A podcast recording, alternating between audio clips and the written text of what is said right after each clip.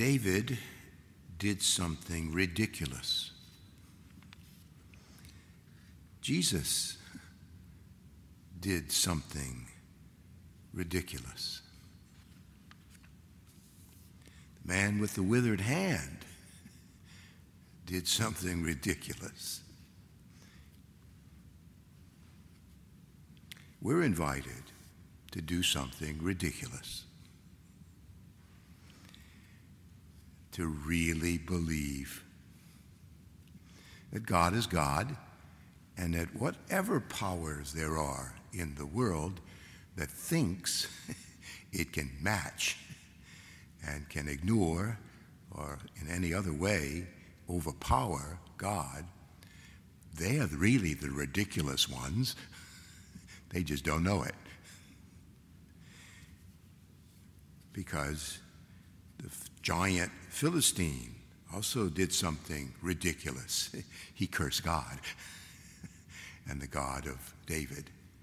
Ah, not a good idea. The Pharisees and the Herodians did something ridiculous, but once again, the wrong kind, thinking they could get rid of Jesus.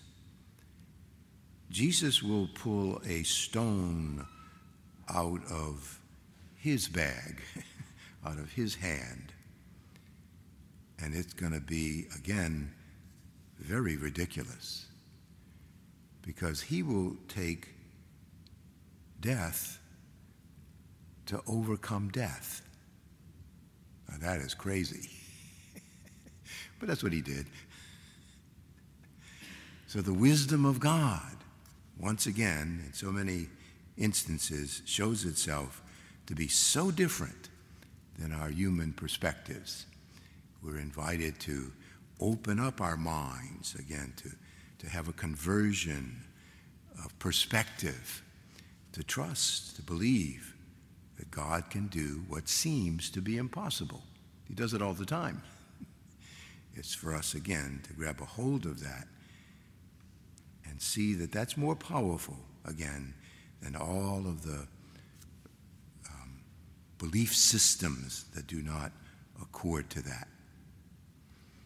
Before Mass today, many were using some little stones to slay the Philistines of the world. Hail Mary, Hail Mary, Hail Mary, our Father, glory be, mysteries of the life of Christ. Hmm. Uh, that's ridiculous. That ain't going to help. Come on. What, what good can that do in the face of the stuff we got to deal with? Well, let's be ridiculous. Let us put it in God's hands. He's got it anyway.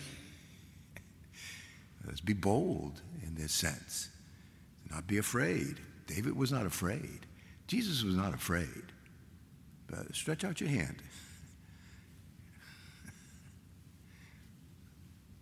healing. Using even death to destroy death. Uh, the death that is needed in all of us is what Jesus himself invites us to do to die to self, to die to the false image, you know, of power and success and whatever's, and just, again, put it in God's hands. Uh, this is faith. And to the world, it looks ridiculous but it isn't.